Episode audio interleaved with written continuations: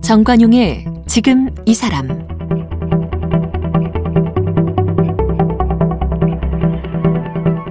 여러분 안녕하십니까? 정관용입니다. 저희 지금 이 사람 이번 한 주 더 나은 삶, 안전한 대한민국을 위한 제안, 슬기로운 지구 생활로 보내드리고 있죠. 오늘 그 두 번째 시간인데요. 국내에 제1호 무포장 마켓이 있습니다. 더 피커란 이름인데요. 이걸 운영하는 송경호 대표를 만나겠습니다. 이 포장 쓰레기, 택배, 배달, 테이크아웃 이처럼 소비 패턴이 달라지면서 증가하게 된 부산물이죠.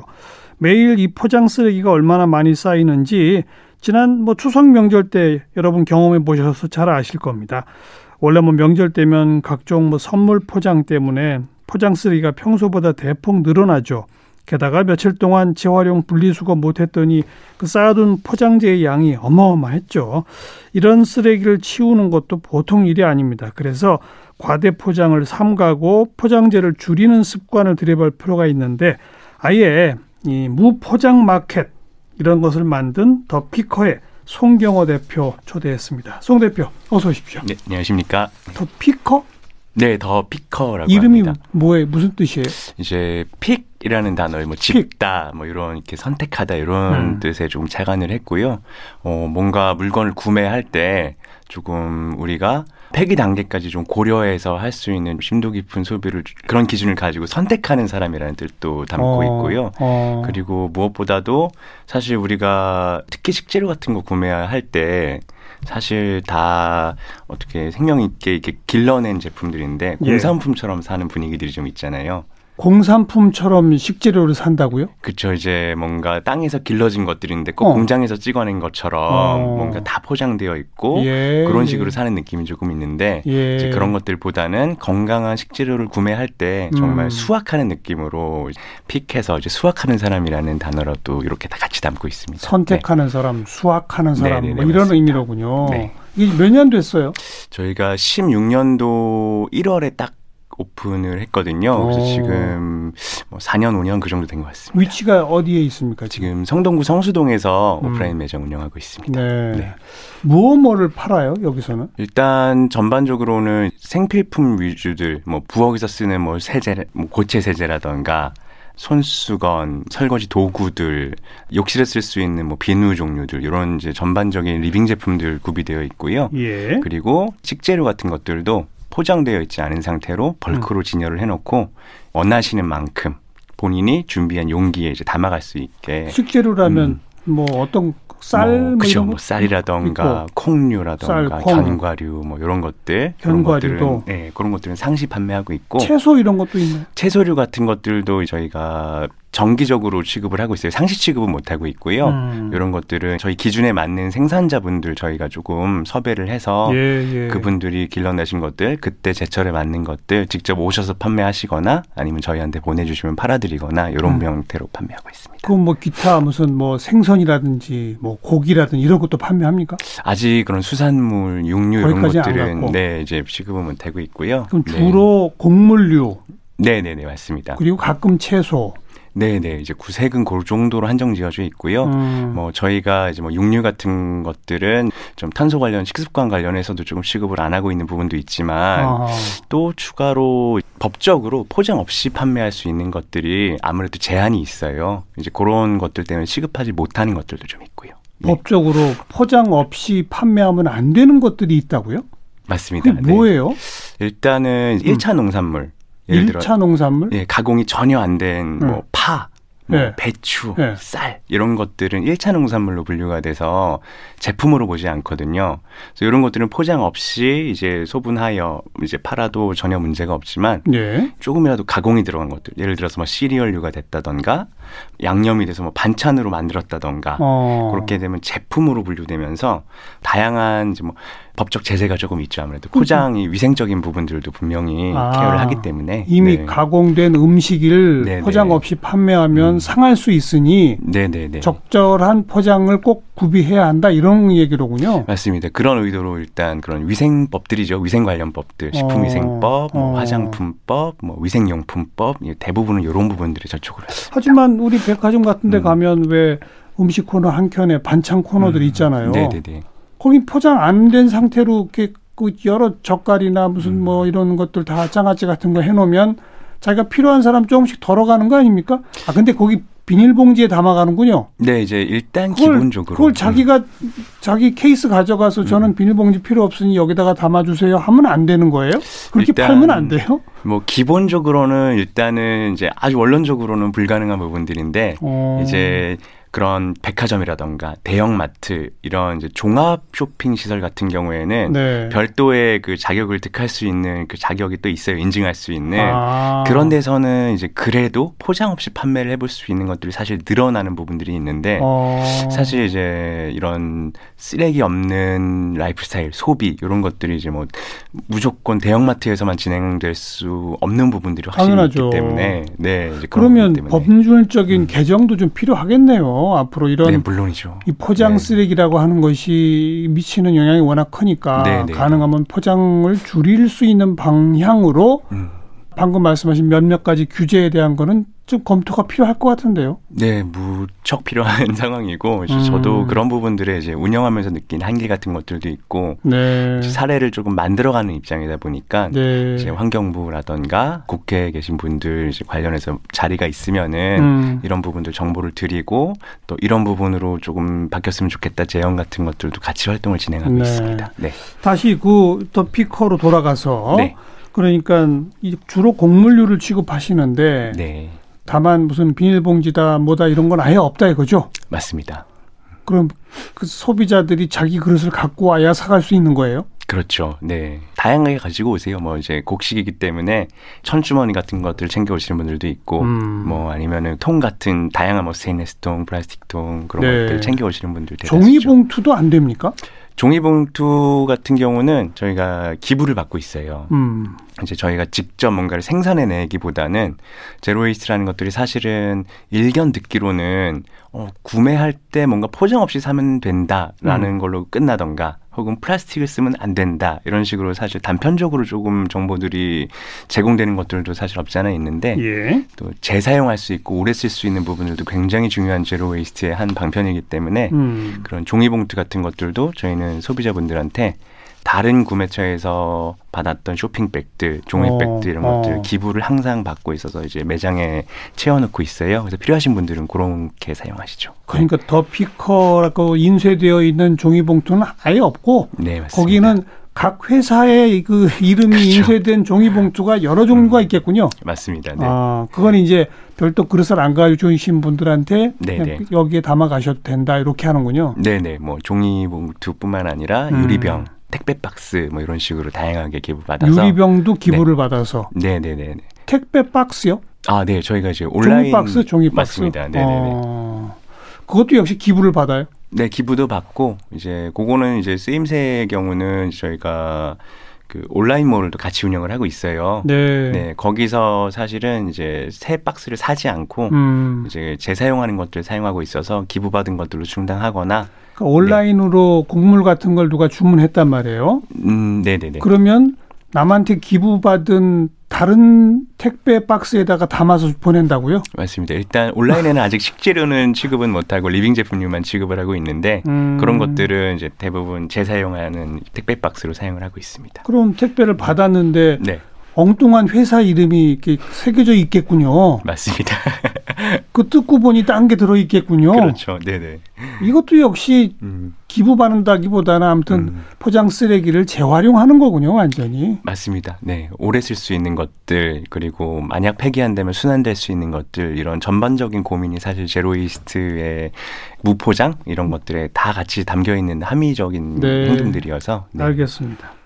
그리고 아까 왜 뭐 설거지 도구, 그다음 비누, 네네. 세제 이런 걸 판다고 하셨는데 맞습니다. 이런 것도 그러면 화학 제품으로 만들어진 게 아닌 거예요? 물론 이제 저희가 제로웨이스샵을 운영한다고 해서 막 플라스틱은 절대 안 돼, 뭐 화학 제품은 절대 안 돼 이런 부분들은 아니에요. 근데 하지만 사용을 했을 때 화학 제품이더라도 뭐 수질에 문제가 없다던가 그리고 사용하는 사람한테 인체에도 문제가 없다던가 이런 부분들 때문에 화학적인 부분들을 굉장히 조금 깊게 고려를 하고 있어요. 예. 그래서 이제 최대한 자연과 사람한테 해가 되지 않는 이제 기준을 내부적으로 저희가 만들어 놓고 그 기준에 부합하는 것들 그리고 물론 예를 들어봐 주세요. 비누라면 어떤 비누, 또 세제라면 어떤 세제인 거예요? 일단 저희가 취급하고 있는 비누류 같은 경우는 다 고체 비누예요. 그래서 이제 계면 활성화제가 사실 이슈가 굉장히 많이 되고 있잖아요. 계면 활성화제? 네네, 계면 활성화제라고 사실 뭔가를 씻어내기 위해서는 사실 그 물과 기름은 섞이지 않는 성질이 있잖아요. 예. 그 경계를 활성화시키는 거죠. 그러면서 이제 오염물들을 씻어내는 방향인데 알겠습니다. 그런 꼭 그 필요한 요소네요. 그렇죠. 그런데요. 근데 지금 계면 활성화제가 사실 질이 굉장히 낮거나 아니면은 그 가격적인 부분, 좀 효율적인 부분들을 위해서 비싸고 무해한 것들을 좀 피하는 경우가 많이 없어요. 이제 물론 합법적인 범위 안에 들어온다라는 것들에만 이제 뭐 생산자들이 신경을 많이 쓰고 있기 때문에 근데 저희 같은 경우는 합법적인 틀보다는 실제로 적용되는 부분들, 사람과 자연에 적용되는 부분들의 기준을 저희가 따로 신설을 해서 무해한 성분들로 만들어진 비누들 이렇게 취급을 하고 있고요. 그리고 무해한 성분으로 만든 비누가 있어요. 그렇죠. 네, 뭐 비누면은 뭐 다 뭐 똑같은 거 아니냐 이런 것들이 있는데 예. 사실은 이제 그 성분표를 보면은 대략적으로 좀 파악이 되거든요. 네네, 뭐 그런 부분들도 저희가 신경을 많이 쓰고 어떤 분들도 저 들어보니까 샴푸 이런 것도 안 쓰는 분들도 있더라고요. 맞습니다. 환경 오염 시킨다고. 네네네. 그게 대표적인 환경운동 중에 노프운동이라는 게 좀 있었어요. 샴푸를 안 하고 물로만 씻는다. 그래서 이제 화학 제품들로부터 좀 피하고 예. 그리고 사실 샴푸들도 그 성분적인 부분들도 굉장히 문제지만 매일 씻는데 그 담겨져 있는 플라스틱통 같은 경우가 굉장히 많잖아요. 그렇죠. 또 플라스틱통만 있는 게 아니라 뭐 2중포장, 3중포장까지 되어 있는 맞아요. 제품들이 워낙에 예. 많아서 예. 그런 부분들을 사실 복합적으로 또 해결할 수 있는 부분들에 대한 좀 고민이 높은 운동 이런 것들로 또 한번 진행이 됐었던 것 같아요. 네. 아예 물로만 머리를 씻는다는 건 좀 어려울 수 있다면 네네. 아까 말씀하신 좀 친환경적 소재로 만든 비누라든지 네네네. 이런 걸 사용하시는 그런 운동도 중요하겠군요. 맞습니다. 네. 설거지 용품 같은 것도 뭐 특별히 뭘 만드는 게 있다고요? 특별하다고 말하기는 좀 어렵고요. 이제 사실 설거지를 할 때 이제 수세미를 사용하잖아요. 수세미. 근데 이제 젊은 세대들한테 물어볼수록 수세미가 뭐예요?라고 물어봤을 때. 설거지하는 도구죠라고 보통을 그렇죠. 말씀을 하세요. 그게 그 네네. 식물이라는 걸 잘 모르죠. 그렇죠. 열매, 식물 열매라는 걸 잘 모르죠. 네. 근데 이제 원래 사실 수세미라는 거의 의미 자체가 그 열매를 잘 말려서 그 까끌까끌한 표면으로 사실 뭔가를 닦아내는 도구로 이제 만들어진 건데 그런 것들이 합성섬유로 바뀌어지고 하는 그렇죠. 과정에서 원래의 의미를 좀 많이 잃었던 것들이죠. 예. 그런 것들을 사실 뭐 특별한 것들을 만들었다기보다는 저희 그런 것들을 좀 복원하는 것들이죠. 옛날에 설거지를 동일하게 할 수 있는 도구인데 옛날에는 어떻게 쓰고 있었는가, 오염을 안 만들고 어떤 제품을 썼는가 이런 것들. 진짜 그 수세미 그 열매를 말려가지고 그걸 팔아요? 맞습니다. 네. 뭐 저희가 직접 말리는 건 아니고요. 이제 그걸 누군가 네네. 재배해서 이렇게 맞습니다. 공급하시는 분이 있군요. 네네네. 요즘은 조금 많이 보편화 많이 되어가는 중인 것 같아요. 저는 한 번도 안 써봤는데 그거 한두 번 쓰면 그냥 없어져 버리는 거 아니에요? 그렇지 않아요. 이제 섬유질이 굉장히 좀 질기기 때문에. 질겨요? 네네네. 그래서 보통 뭐, 물론 이제 설거지 양이나 오염도에 따라 뭐, 이제 개인차는 있지만. 예. 평균적으로 한 5, 6개월 정도 사용하시는 것 같습니다. 5, 6개월을 써요? 네네. 예상 외인데요. 아, 네. 굉장히 견고한 편이에요. 네. 가격적으로 비싸거나 그러진 않습니까? 평균적으로 가격적 부담을 느끼지 않는 선인 것 같아요. 네. 네. 네. 그다음에 광목천으로 된 푸드랩. 말 그대로 랩인데요. 네. 음식 싸는 랩. 맞습니다. 대부분은 이제 비닐로 돼서 그러니까요. 일회용으로 한번 사용하고 예, 예. 이제 버리기 버리죠. 마련인데 이제 요거 같은 경우는 광목천에다가 밀랍을 입혀요. 밀랍을 먹이면은 그 밀랍이 좀 랩처럼 약간 끈적끈적한 물성이 좀 있잖아요. 예. 그래서 뭐 어떤 그릇이라던가 음식물 같은 것들을 감싸서 밀봉할 수 있게 되어 있는 이제 기능적인 역할을 하거든요. 네, 그래서 이렇게 일회용 제품, 비닐 제품들을 대체할 수 있는 것들도 저희가 취급을 하고 있죠. 네. 그다음에 뭐 치실이나 화장솜, 칫솔, 네네네, 이런 것도 친환경적인 제품들이 있습니까?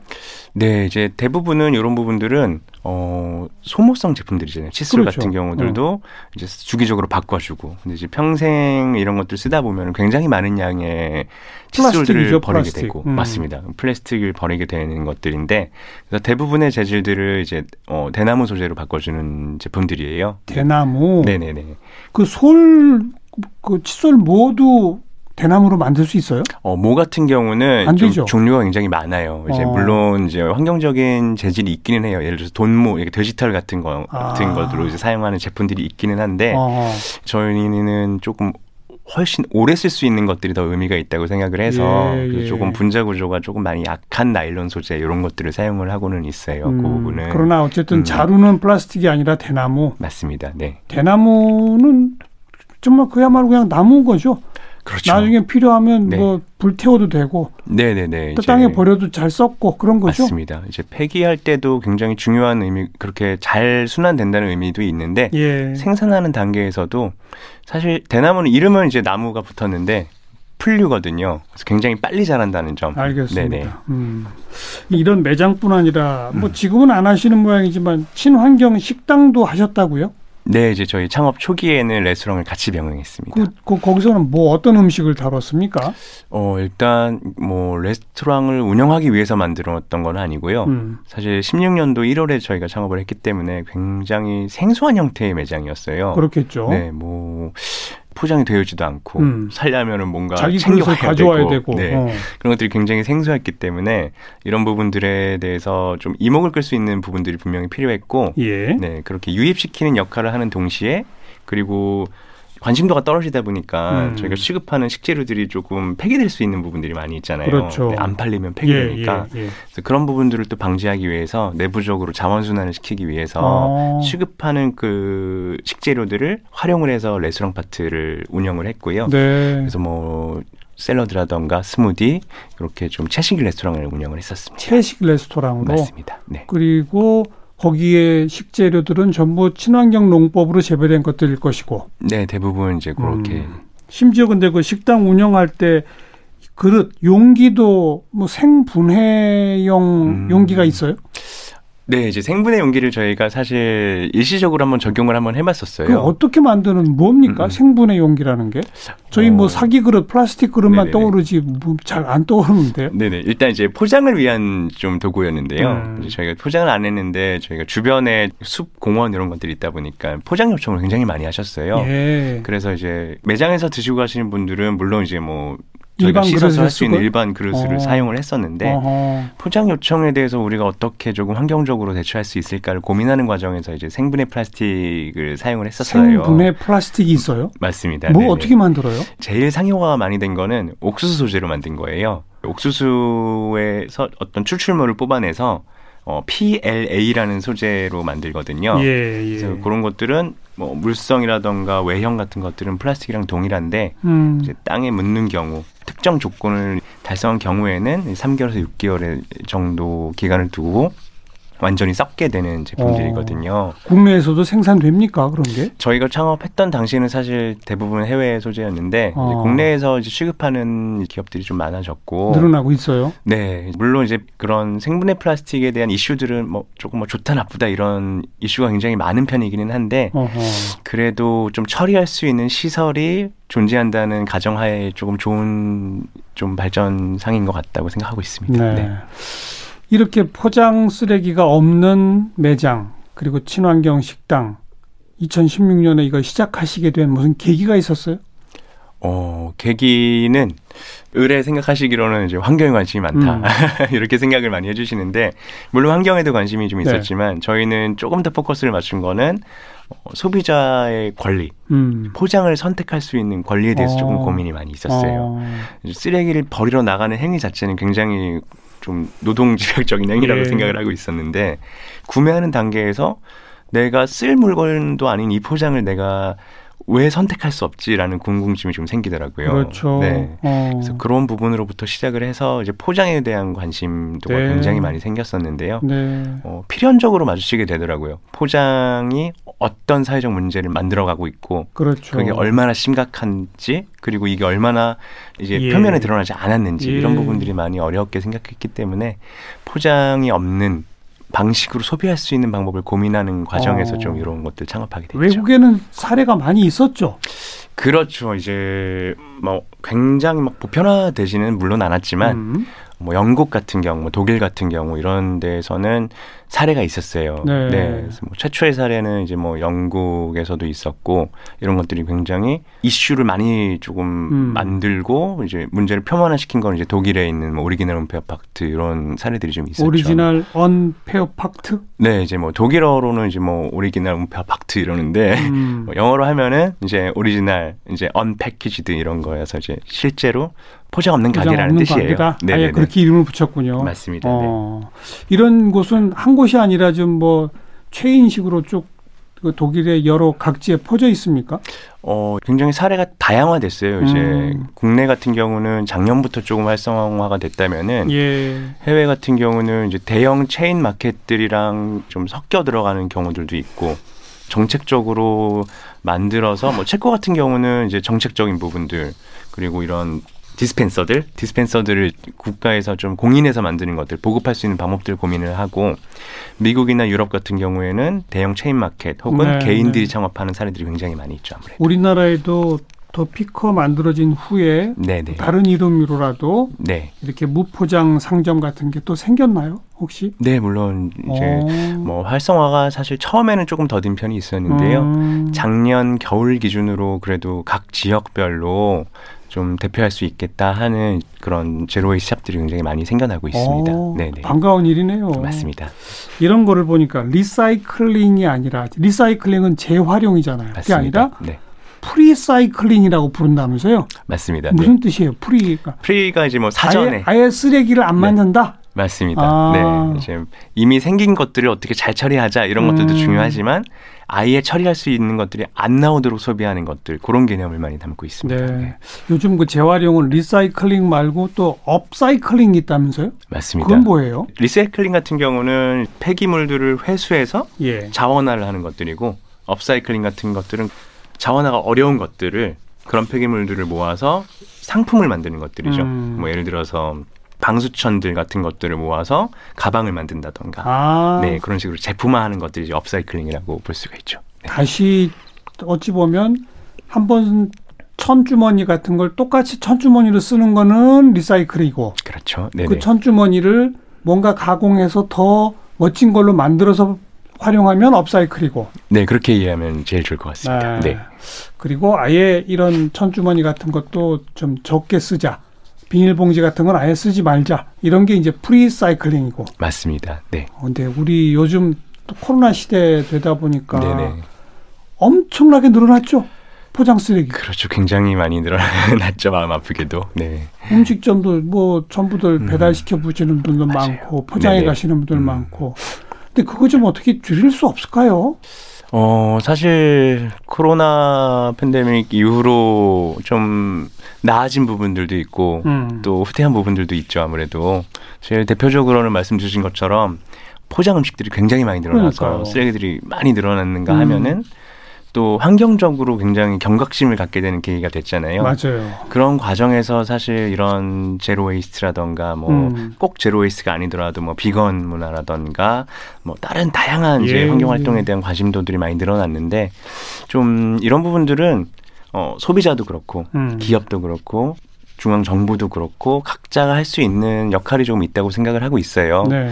근데 일단은 당장 지금 눈앞에 닥친 이 시국을 해결해야 하는 과정에서 사실 가장 효율적인 걸 선택하는 부분이 있었고 그런 과정에 사실 쓰레기를 많이 만들어내는 양상을 보이고 있다는 것들은 아쉬운데 예. 그래도 이런 것들을 뭐 포장 절대 안 돼 이런 방향을 선택할 수는 없지만 그래도 우리가 이 현상들을 보면서 이런 것들이 어떻게 될까? 어떻게 줄일 수 있을까? 인식 개선의 계기는 만들어지는데 네네. 개인이 선택할 수 있는 폭이 너무 적어요. 맞습니다. 음식 배달 네. 주문하면 뭐 플라스틱 통이니 뭐니에 전부 담아서 일회용품으로 갖다 주잖아요. 맞습니다. 그럼 그런 거 안 갖다 주는 집을 우리가 찾아야 되는 거예요. 또 택배 시키면은 택배 뭐 조그만 거 시켜도 큰 상자 안에 뭐 2중, 3중으로 포장을 해서 그렇게 보내주잖아요. 맞습니다. 그거 우리가 어떻게 해야 돼요? 일단은 이제 저희 생각은 그래요. 이제 소비자들에 대한 이제 말씀 주신 것처럼 아, 그래, 그 인식, 저게 위험하다. 저런 것들을 좀 고쳐야 된다. 인식은 분명히 있는 상태인데 이런 인식을 풀어낼 수 있는 소비적인 인프라가 사실 지금 전혀 없는 상태예요. 그렇죠. 네, 제로웨이스트 샵이 뭐 작년부터 조금 늘어났다 하지만 이런 것들을 사실 지역 전체 사람들이 다 이런 것들을 할 수 있게는 사실 뭐 구색의 문제라든가 법령의 문제 이런 것들이 다양하게 막혀져 있기 때문에 인프라를 넓히기 위해서는 정부 차원에서는 위생을 포기할 수는 없지만 이제 위생과 또 이런 쓰레기 문제를 같이 좀 시민들이 가지고 있는 이런 정서를 반영할 수 있는 좀 법적인 부분들 개선이 분명히 필요하고요. 기업이나 생산자들 아니면은 이런 유통하는 판매자들 이런 사람들도 그런 마인드가 사실은 있어야 돼요. 지금 당장 수익성에 대한 것들도 굉장히 중요하지만 만드는 과정에서 폐기 단계를 생각할 수 있는 사실 맞아요. 그런 부분들이 굉장히 필요한 부분들이기 때문에 기업이 뭔가 물건을 만들 때부터 이것이 만들어내게 될 쓰레기를 어떻게 처리해야 할 것인지까지를 고민하도록 하는 그런 법적 규제가 좀 있었으면 좋겠어요. 정말 필요한 부분들이고 그 비용을 그 기업이 물도록 하는 거예요. 그 쓰레기 폐기에 따른 비용까지를. 맞습니다. 그런 것들이 제일 중요하고 사실 사례가 저희도 그런 부분들에 대해서 고민이 굉장히 많기 때문에 이제 해외 법적인 사례들도 굉장히 많이 찾아봤는데 뭐 딱 도드라지는 부분들은 없었지만 그래도 가장 참고할 수 있었던 것들은 이제 독일의 이제 신포장법이라는 것들이 생겼어요. 그래서 그거의 그 주요 골자는 내용들이 누군가가 생산을 했으면은 그 총량을 기록을 한다. 그리고 유통 어떤 유통사 이런 것들을 넘겼을 때는 얼만큼 넘겼는지 그것도 기록하고 그걸 받은 유통사도 얼만큼 받았는지 기록을 하고 그래서 최종 소비자한테 넘어갈 때까지 그런 것들을 총량을 기록을 해서 거의 무슨 폐기물 추적제군요. 맞습니다. 정확하게 그런 추적을 통해서 얼마나 폐기물에 대한 그 분실이 있었는지 그런 로스율을 추적을 해서 그거를 생산자가 책임지게 하는 것들이거든요. 분실한 그 단계에서. 알겠습니다.